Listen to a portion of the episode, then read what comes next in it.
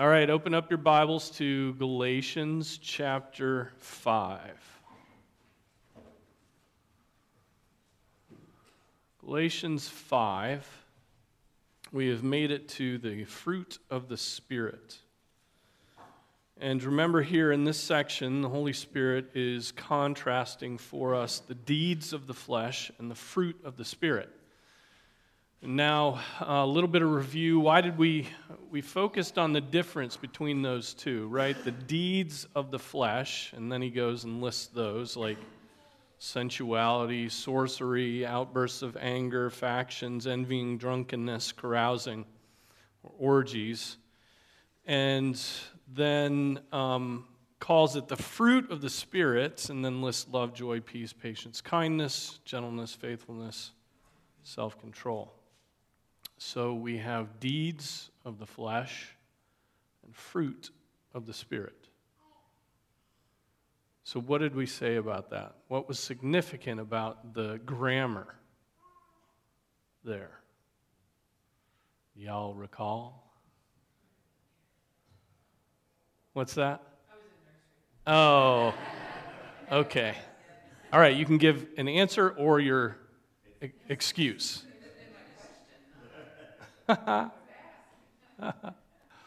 Anyone want to take a stab at it? Go ahead, Bob. I just picked up on one word, which is the word deeds of the flesh. It just seemed to me like that was giving the flesh that I know it a whole lot of credit. Okay. Lots of times talk about people's deeds as a good sort of a thing. Mm-hmm. And I would have kind of thought actions might be better or something like that. Deeds is interesting. Mm. Mm-hmm. Remember the context for the whole book that the whole book is dealing with deeds. It's all about deeds. It's all about the deed of circumcision. It's all about the deeds that the Judaizers wanted the church to uh, undertake. And so he spent five chapters speaking about deeds. Of course, we've been calling those works, right? Works righteousness. And so there's, yeah, you were about to say that, right? Well, no, the sinful is the deeds of the flesh or the sinful nature that we hold in and that comes natural to us. Okay. Um, even our good is evil. And so therefore when the fruits of the spirit, the fruit of the spirit is different. Yeah. The fruit of the spirit, you show one, you show the Our sins are what we do. They're ours. They arise from our sinful nature. They're works that we do, we perform. We, we get all the credit for those evil deeds, right?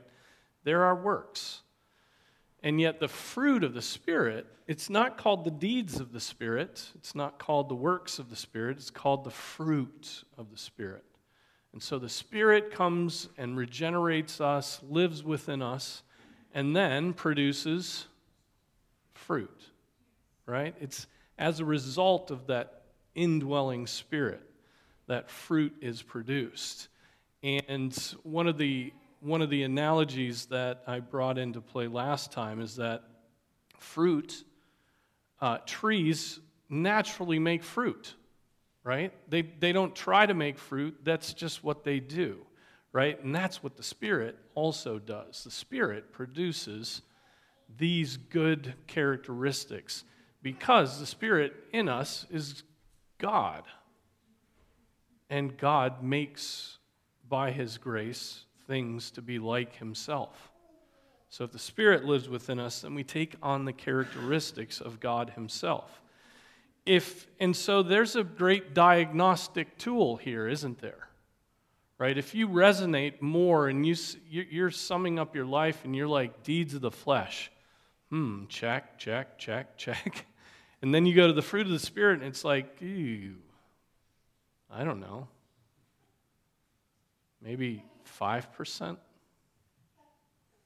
you know, 10%. It's a diagnostic for us. And I mean, once we do the diagnostic, what is the answer? The answer is repent and believe. The answer is turn to Christ. The answer is rely upon Christ. The answer is to pray that God, by His Spirit, would produce fruit in you and that you would abhor the deeds of the flesh, actually hate them, and long for the fruit of the Spirit. And so we're going to look at each of these. Well, we're not going to get through all of them today, probably not, but we're going to look through the specific fruit that comes by the Spirit. So this is not for the unregenerate. The unregenerate do not exhibit the fruit of the Spirit. It is impossible for the unregenerate to exhibit the fruit of the Spirit. They may have things that mimic the fruit of the Spirit.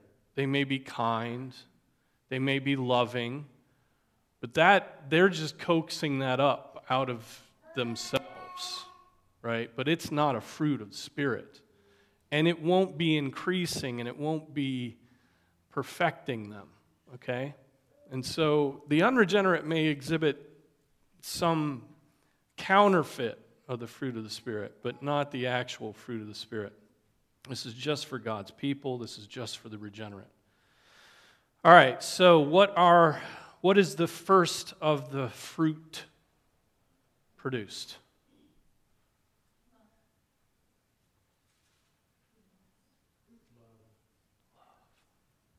Love. What is love?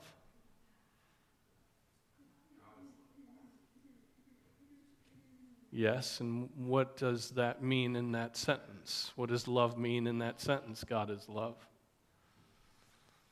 What are we talking about here? What's, um, in a sense, he could have stopped with this. He could have said, the fruit of the Spirit is love. He could have just stopped right there because if we bring in 1 Corinthians 13, then all the other things that are listed there are sort of listed in that definition we get in Scripture of love. Right? 1 Corinthians 13. Anybody have that memorized? Zeke, you used to.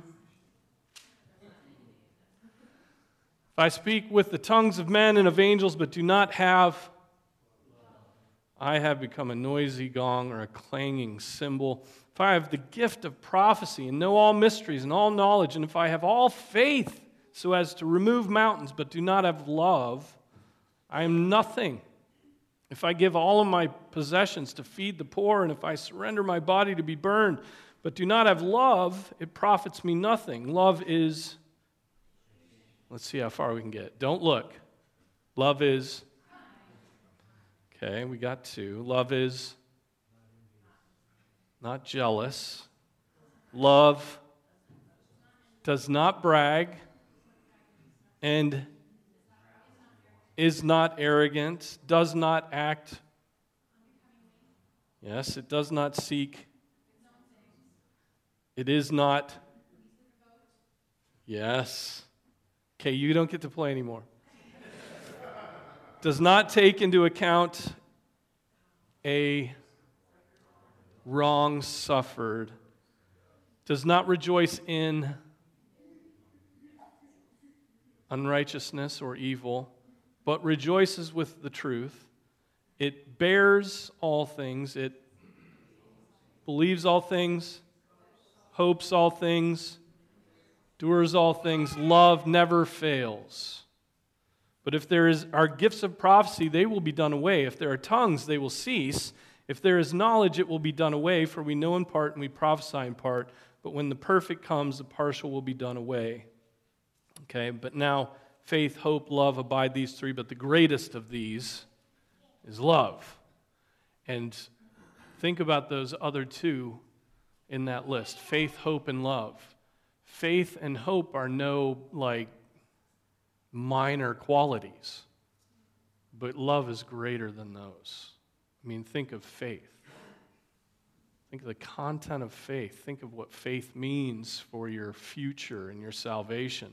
Think of hope and how it, it life without hope, you know, hope in the gospel is, is abysmal.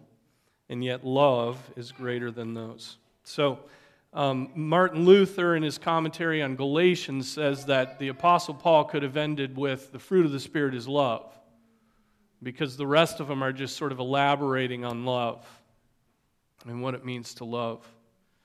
We talked about love a little bit last time. It's not primarily emotion, but what? An action. What kind of action?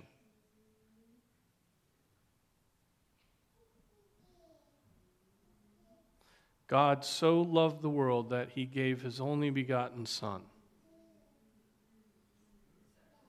Sacrificial. Love that we're talking about is sacrificial love. Sacrificial love is the, is the heartbeat of all of Scripture, right? It is the character of God to love sacrificially. The Father gave the Son.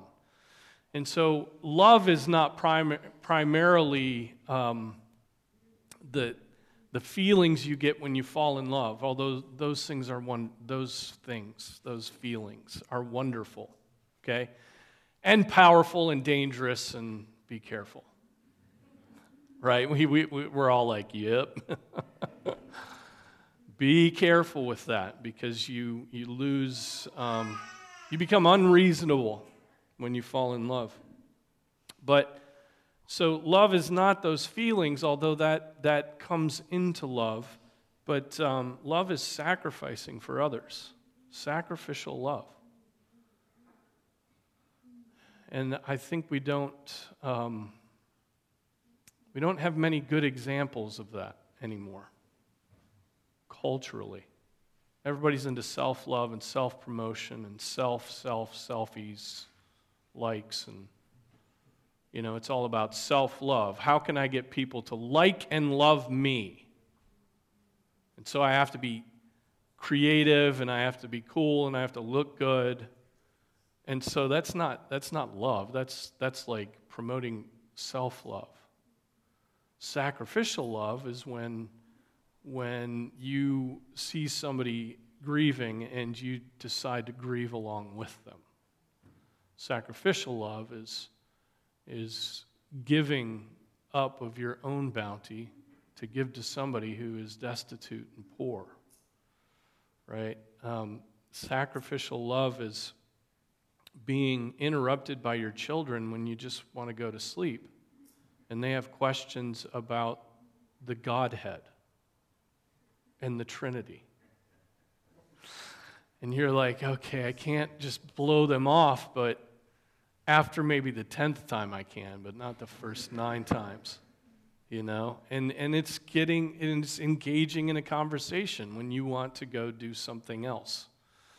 That's sacrificial love, right? Sacrificing what you want to bless somebody else with, uh, who, who has, has a need. So it's not primarily emotion, but sacrifice for others. Love gives to others.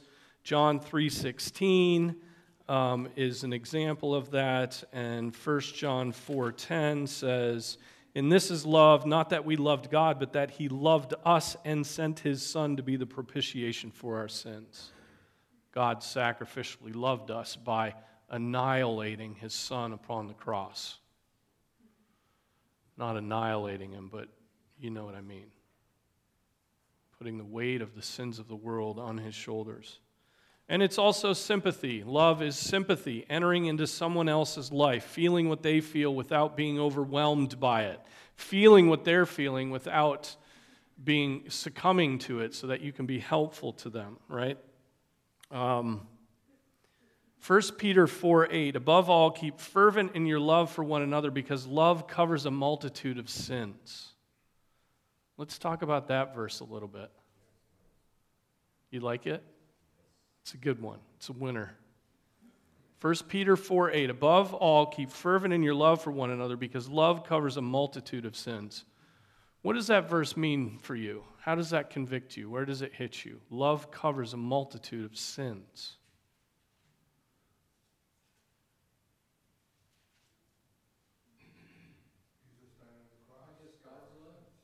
Okay, we have an example of it in Jesus dying on the cross. But not only, I mean, his actually atoned for sins, not just covered them, but, but atoned for those sins. They, they have been removed from us as far as east is from west by that kind of love, that sac- sacrificial love. But we're called then to not, you know, um, be fervent in our love for one another because love covers over sins. Forgiveness and mercy. Elaborate. Two wonderful words.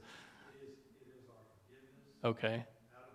Yeah. our act of love, of mercy toward each other, when we fully embrace what love is talking about in First Corinthians, when we act out upon ourselves and each other. Okay. Showing mercy and forgiveness. Just as Christ has done so on the cross for our sins, Okay. even though we can't atone for our sins, we can emulate his, his, um, his love that he bore You, you know who has the hardest time forgiving other people's sins? Who has the hardest time forgiving other people's sins? Perfect people, people who think they never sin. Right? And so, people who think they never sin, people who think they never sin, will never offer their forgiveness because they will immediately take offense at your sin and be like, How could you be so sinful? But we're all sinful schmucks. We are more sinful than we know. Even having the Spirit in us, that indwelling sin still affects our lives. There is still much room for growth. Raise your hand if you believe that. there is so much room for growth. And that's the context of the church. We're a bunch of sinners who love Jesus, who are thankful for redemption, who are continuing to sin. And that's why he's saying, like, be fervent in your love for one another because that love is actually going to cover over sins. Somebody who doesn't think they ever sin, all they want is justice for sin. They don't want to cover over sin. They don't want to be just like, ah, I'm a sinner, you're a sinner. I get it. You know, you have a hot temper, I have a hot temper. You know, I get it. Don't worry about it. You know, that sort of love like that, don't worry about it. Covering over sin, but somebody who has a well honed sense of justice or who doesn't think that they sin, don't ever just want to say, I'm a sinner, you're a sinner. Let, don't.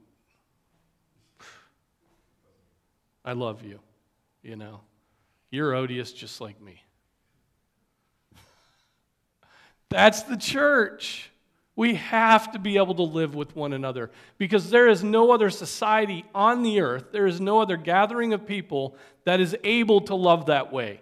In Congress, they're not saying, let's let love cover a multitude of sins. They're not. They want to kill each other. You know? In, in the Middle East, right now, love is not covering a multitude of sins. Can you imagine what it's like? Oh, I'm going to get political. Can you imagine what it's like? And, and I'll just make it generic. When some enemy kills your children, you think, do you think you've made a terrorist? Yeah, you probably have. You kill somebody's wife and children. You've just made them opposed to you till the end of their days. Unless the love of Christ enters that heart, and that person is able then to actually love the one who killed his wife and children. But that takes supernatural intervention. That can't be done naturally. That can't be done without the Holy Spirit. It just can't be. So, the only hope for the Middle East right now, the only hope for Russia and Ukraine is the gospel. Regeneration, changed hearts, changed aspects, um, a change to love. And, and um, that's not, I, I don't, that's not a statement about the necessity for war. There is a, there is a time for war. Right, so, but I won't go into that. So, love covers a multitude of sins. We as a church are going to sin against one another. We're going to say things that we shouldn't have said. We're going to put our feet in our mouth. We're going it's just things are going to go that way. We're going to, we're going to get angry with one another. And if, if we stir up a fervency of love and we realize how sinful we are ourselves, then we should, we should be able then to cover over sins with love. But if we don't, guess what? We will bite and devour one another until it's just, this church is destroyed. We will bite and devour one another. And so I am likely to sin against you. You are likely to sin against me. But do we have a love for Christ that allows us to say,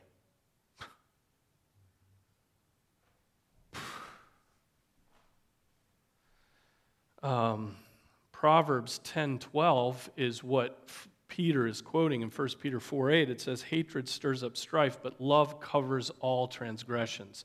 Hatred inflames warfare, right? Hatred just, you know, brings the intensity, but love covers all transgressions. Love can look in the face of transgressions. Okay? And I'm not and there is such a thing as cheap forgiveness. Okay? I'm not I'm not pushing us toward um, you know, if somebody has abused you, the first thing the pastors and elders sh- should be talking to you about is protecting you, not you need to forgive them. Oh, man. That can't be the first thing. That has to come, actually. But there's a lot to work through. Okay, there's a lot to work through before you get there. Step number one is you've been, you've been hurt, and we are going to protect you. And that's going to be painful, and there are things we got to do and conversations we got to have and whatnot. And then down the road, when you've, you've grappled with yourself and with the sin against you, and you've submitted it to the providence of God and the decrees of God, you've done the theological work, then, then it's time to like love covering a multitude of sins. You know? I mean, what did Jesus say about forgiveness? There's some of the most shocking words in all of Scripture. If you don't forgive your brother his sins, your heavenly Father will not forgive you. Just hyperbole, though, so we can dismiss it.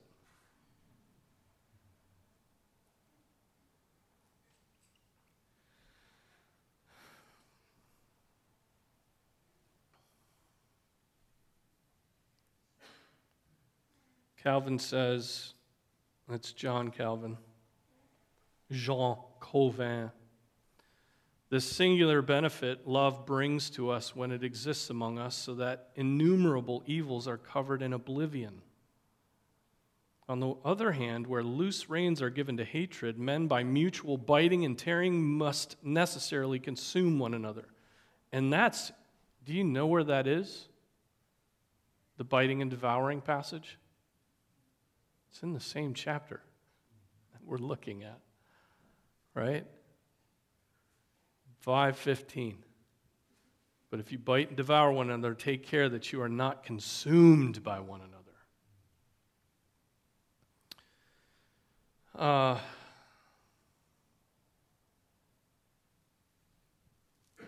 allow your love to cover over transgressions and even, even allow your love to to cover over what you perceive are transgressions, but might not really be transgressions.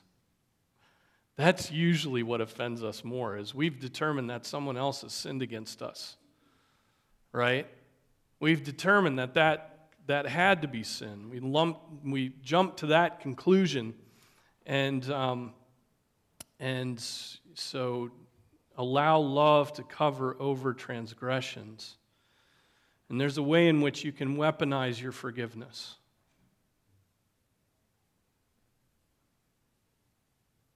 And you shouldn't do that. Um, so, so love. Love cover, covers over sins. Maybe that's the greatest thing. The love of God covered over our sins in Jesus Christ.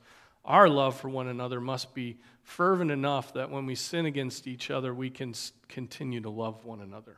We can, we can forget. We can put those sins into oblivion. I'm talking about the everyday, run of the mill, you said something that offended me sort of sins.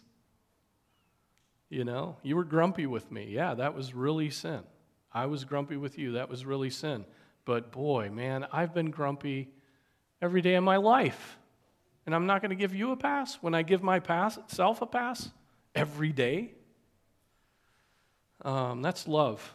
it's very practical. Joy. The second is joy. Joy. Presbyterians are a joyful bunch, aren't we? No one's even smiling right now. Just like, you're smiling. Joy. Joy. We're, the men are reading this book, Spiritual Depression by Lloyd Jones. I keep coming back to it.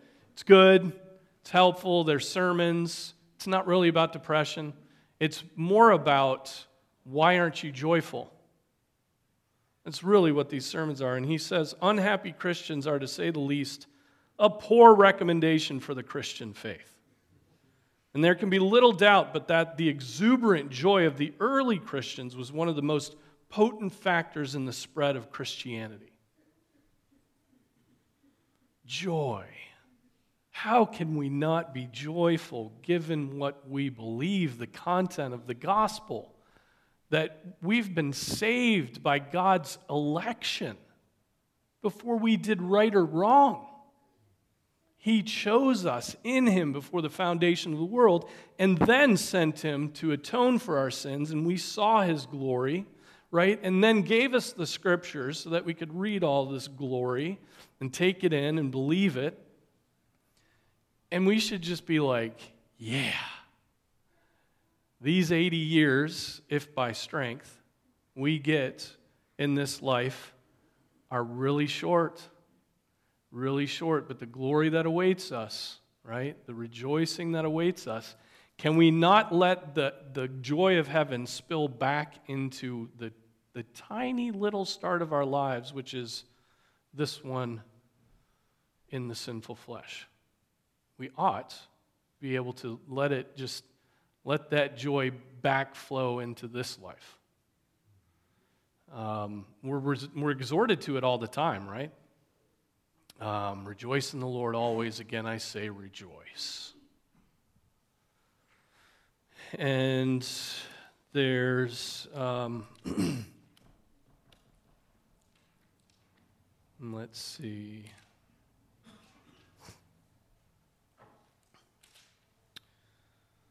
Blessed are you when people insult you and persecute you and falsely say all kinds of evil against you because of me. Rejoice and be glad, for your reward in heaven is great. For in the same way they persecuted the prophets who were before you. Your reward in heaven is great. I mean, think about that. It's so hard for some of us to think about rewards that we have to wait for. We want stuff now. You know, we would rather have we would rather have riches now than that reward we have to wait for that's incorruptible. But, uh, and so if you go after material, you'll, you'll, you will not have any joy um, because you'll see the moth and rust and the thief break in and steal it. But that treasure in heaven is kept for you. And that that is the glory of receiving that crown. It is the glory of being in Christ's presence, and that joy should come into our lives. Stop and, and think about that sometime this week and fill your minds with the joy of your salvation. Um, what is it, Psalm 51, where, where um, King David says, Don't take your Holy Spirit from me and restore to me the joy of my salvation. Ask God to give you joy in your salvation. You've been coasting for the past two decades. Time for some joy. Some little kid on Christmas Eve joy about your faith. It's glorious. It's glorious. There, there is a, a, a world to live in and exist in after this, after your death. So, joy. We must have joy. But remember that Lloyd Jones quote it is a terrible witness for Christians to be joyless. Right? It's a terrible witness for Christians to be a lot of things, but joy, that one is just like, do we know what God has done for us? Do we know the reality? We ought to be, we ought to be going crazy. We ought to be obnoxious with our joy, you know? Always rejoicing, always speaking of the glories of our Savior. Peace. Peace. Peace, peace, peace. There's a lot of talk of peace today. Um, the world offers counterfeits, right? What are the counterfeit counterfeits that the world would offer to you? They'd say, "Look, you're going to have peace if you have this."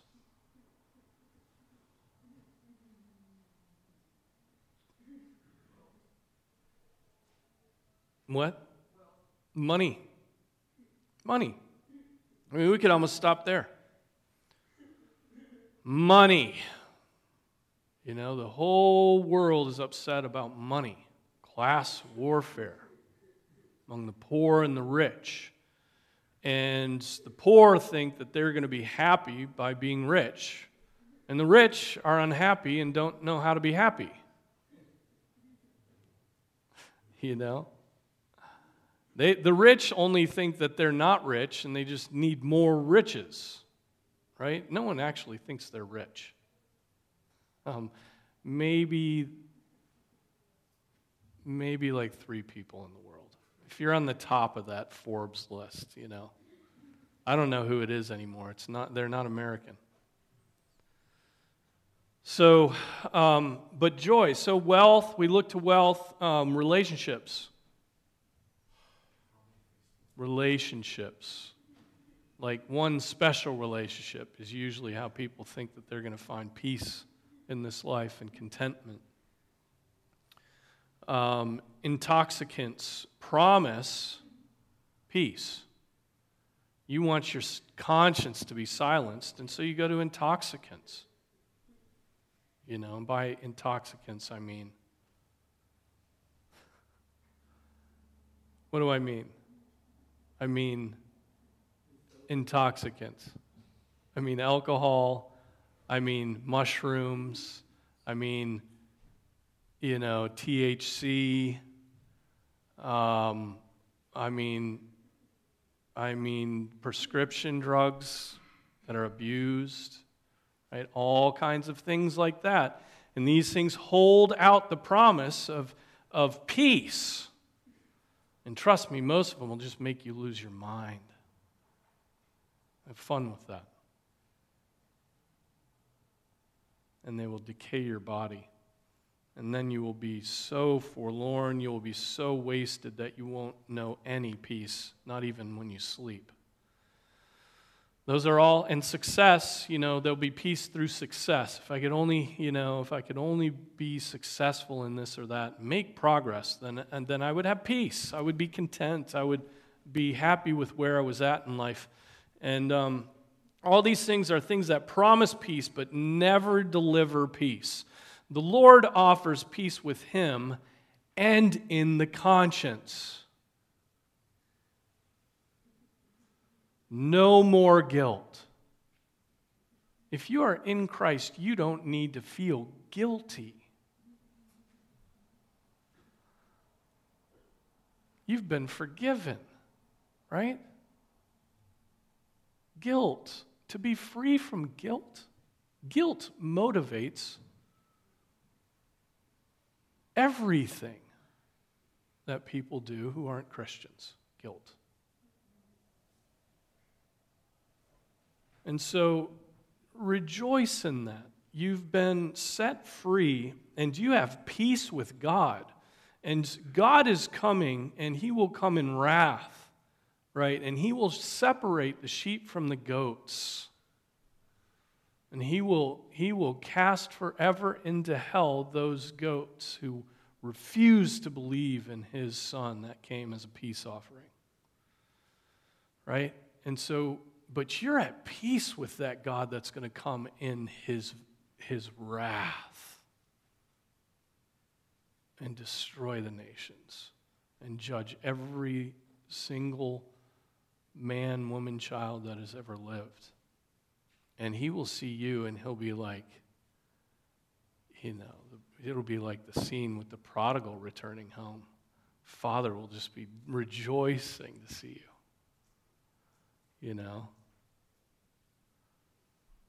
Rejoicing because you have peace with him, peace through faith.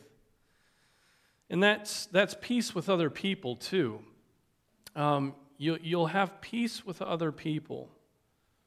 And um, that's not the most important sort of peace. Peace with God is way more important than peace with other people. But James 3:16 says for where jealousy and selfish ambition exist there is disorder in every evil thing. Right? There is disorder. Um, that's not peace. Peace usually doesn't come through disorder and every evil thing. Right? That's the opposite of peace, is disorder. And so um, that's, you, you have peace even with other people. Maybe in this love covering a multitude of sins things. Certainly with your brothers and sisters in the church. Patience. You know, the other thing I'll say about um, love covering a multitude of sins is don't expect righteousness from the unregenerate. Don't expect righteousness from those who don't know the Lord. When we do that, we're holding them to a standard that they could not possibly meet. Right? And so there's a sense in which when you see a pagan sin, you should, you should not get upset. You should pray and pity. Right? Because you know they're dead in their sins. They're a slave to their sins. You've been set free. You still sin, but you've been set free from its reign. They haven't. And so don't expect, you know, your, your gay uncle to come to the turkey dinner and like say righteous things. He's not gonna. He's not gonna. And you can just say, you can, you can be loving. You can, you can correct him. You can love the other people around the table by correcting him. Right? And then you can talk to him about the Chicago Cubs, some neutral ground. Now, that, not the Cubs. Yeah, forget the Cubs. Uh, the Cardinals. no. Patience. Patience is next. The word here is macrothumia. Macro. What does macro mean? Large or long. And what is thumia? Suffering. So the word here is just a compound word in the Greek. It's long suffering, more literally. To be patient is to be long suffering. Right? It's to endure something that's annoying and off putting and terrible for a long, long, long time. God has been annoyed by you since you started existing. And what has He been? He's been long suffering, right? And we are to be that way too. What is the opposite of being long suffering? It is to have a short temper. Be short tempered. Instantly um, instantly forming a full opinion of the situation and giving birth to it by your words. Now, how, how do you know if you're long suffering or short tempered? Um, it's pretty easy. I mean, I think we could all go around the room and have a pretty good self assessment of this one. And I think we all are sort of patient in one area and impatient in other areas, right? You've watched your wife or your husband be extremely patient with one thing, and then he gets in his car to drive, and it's, or she gets in her car to drive, and it's like she turns into a monster. You know? Teach someone something you know expertly well. Teach somebody that something you've been doing for 40 years. How does that go for you? it, maybe it's carpentry or something. Jack. maybe it's carpentry and your, your dad's been doing it forever and, and it's your first crack at something. And now that's a good test to find out whether your dad is long suffering or short tempered, right? Some days it probably goes one way, and some days it goes the other way. But I mean, teach somebody how to drive. Teach a six, teach a 15 year old how to drive. And you'll find out if you're patient or not, or if, what you really care about, whether you care about your car or your life. the pastoral ministry.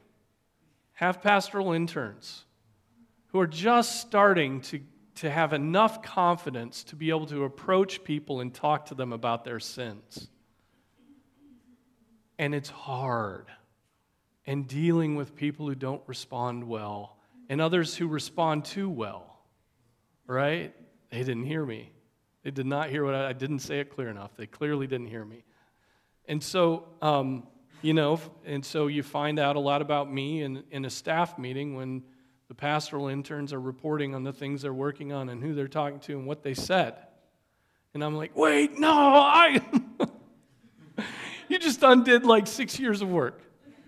Or I'm like, you said that? I have lacked the courage to say that for, for 12 years. And you said it. Bravo. Good job. You know, I mean, and so, um, anything like that, you know, um, teach somebody something you know really well, and you'll find out whether you are long suffering or patient. It's apprenticeship, right? That sort of apprenticeship thing. And some men are not, cap- not capable of apprenticing others because they simply don't have the patience for it. Okay? Others are wonderfully patient and, and can do that work.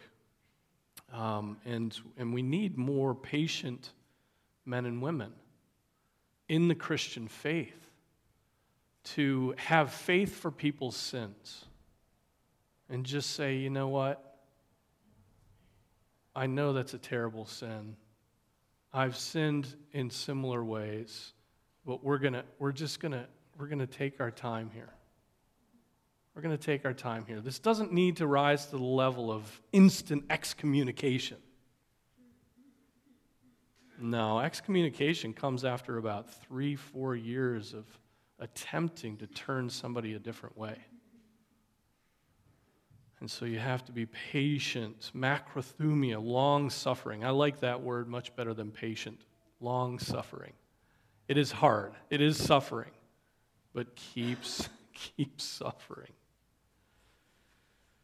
And that that applies, and this will be the last thing I say. We'll stop here at patience, but patience with people and patience with circumstances. Being long suffering in circumstances, long suffering with people. A circumstance, I mean, somebody give an example of a circumstance where you have to exercise long suffering. What's that? Illnesses. Yeah. Illnesses. You got the flu for the third time this fall. You know, and you're just exasperated by it. But God calls you to be patient, long suffering, enduring that because all things work for good in God's economy. So that's a good example. Any other examples come to mind?